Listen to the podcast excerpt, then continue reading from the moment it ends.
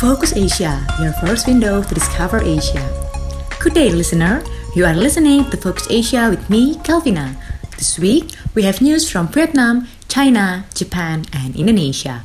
Firstly, let's hear news from Vietnam. Deputy Prime Minister and Minister of Natural Resources and Environment Tran Hong Ha conveyed several important objectives of Vietnam during the ASEAN Zero Emission Community Ministerial Meeting in Tokyo. Deputy PM Ha said that he was willing to encourage intergovernmental cooperation in reducing greenhouse gas emission and promoting sustainable development. The Vietnamese representative suggested that countries submit a roadmap for reducing emissions, but must pay attention to socio-economic issues. The Deputy PM also highlighted Vietnam's commitment to tackling global warming and reducing greenhouse gas emissions, including one strategy that involves expanding the proportion of renewable energy, especially in the Just Energy Transition Partnership with G7 nations and others. He also recommends that countries establish institutions such as carbon credit market because, according to him, technology has a large enough role to reduce emissions. Along with Jenny McAllister,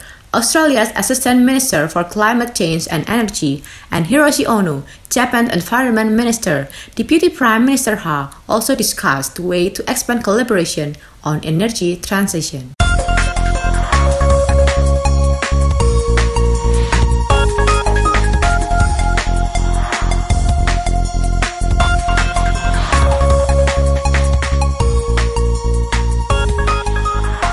The next news is the news from China. China will set up a national data authority, reducing staff at central state institutions in addition to strengthening its science ministry with a structural reform. China's cabinet has announced a broad restructuring document that intends to concentrate the resources of the Ministry of Science and Technology on coordinating scientific and technological achievements. Beijing will set up a national data administration to oversee the digital economy and free up staff at central agencies by 5%, which will allocate employees to key areas and essential jobs. The restructure happens as China decides to invest in its manufacturing and research capabilities in response to the United States and its Western allies tightening their limitation on domestic tech companies. The Ministry of Science will entrust existing responsibilities for village and social development to other ministries. They will optimize the management of science and technology innovation according to the plan. The plan also strengthens control over the financial industry by replacing China's current banking and insurance regulator with a new entity that incorporates certain functions from its central bank and securities watchdog.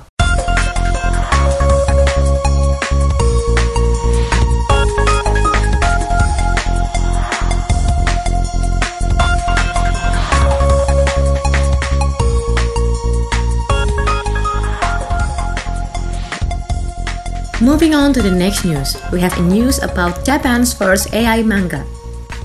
An author of a sci-fi manga under the pen name Rootport uses artificial intelligence to create a dystopian story, making it to be the first AI manga in Japan.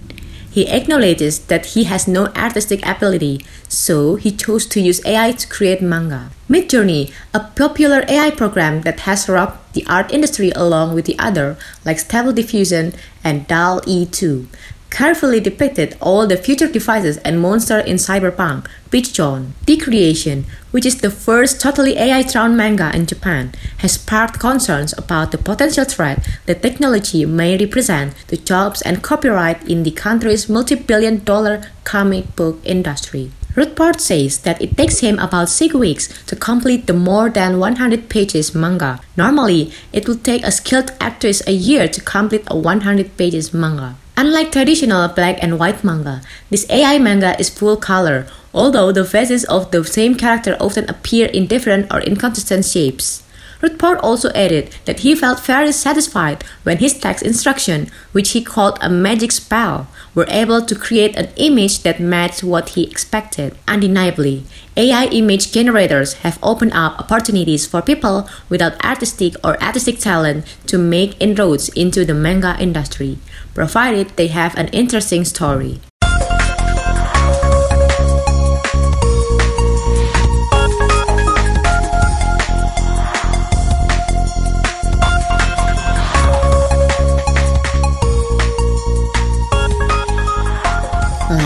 There is We the Fest that will be held soon with the 1975 and many more.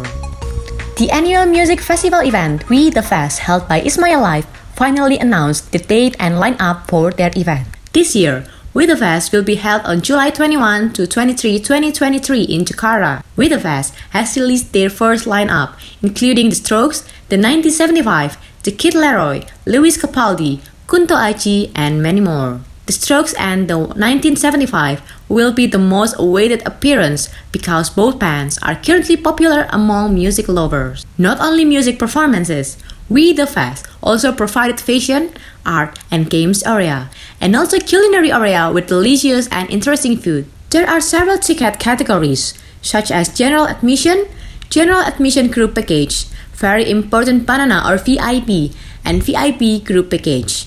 Also, there are travel packages that include accommodation and hotels. For the ticket prices, general admission starts from 1,400,000 rupiah. General admission group package starts from 8 million rupiah. VIP starts from 3,400,000 rupiah, and VIP group package starts from 16 million rupiah. For travel package GA or VIP, starts from 7,300,000 rupiah. For more information and ticket purchases, please visit at we.the.fest on Instagram and their website on wethefest.com. The news from We the Fest closes this week's episode. Don't forget to always listen to Focus Asia every week to update your knowledge about what happens in Asia. I'm Calvina. See you on the next episode of Focus Asia, your first window to discover Asia.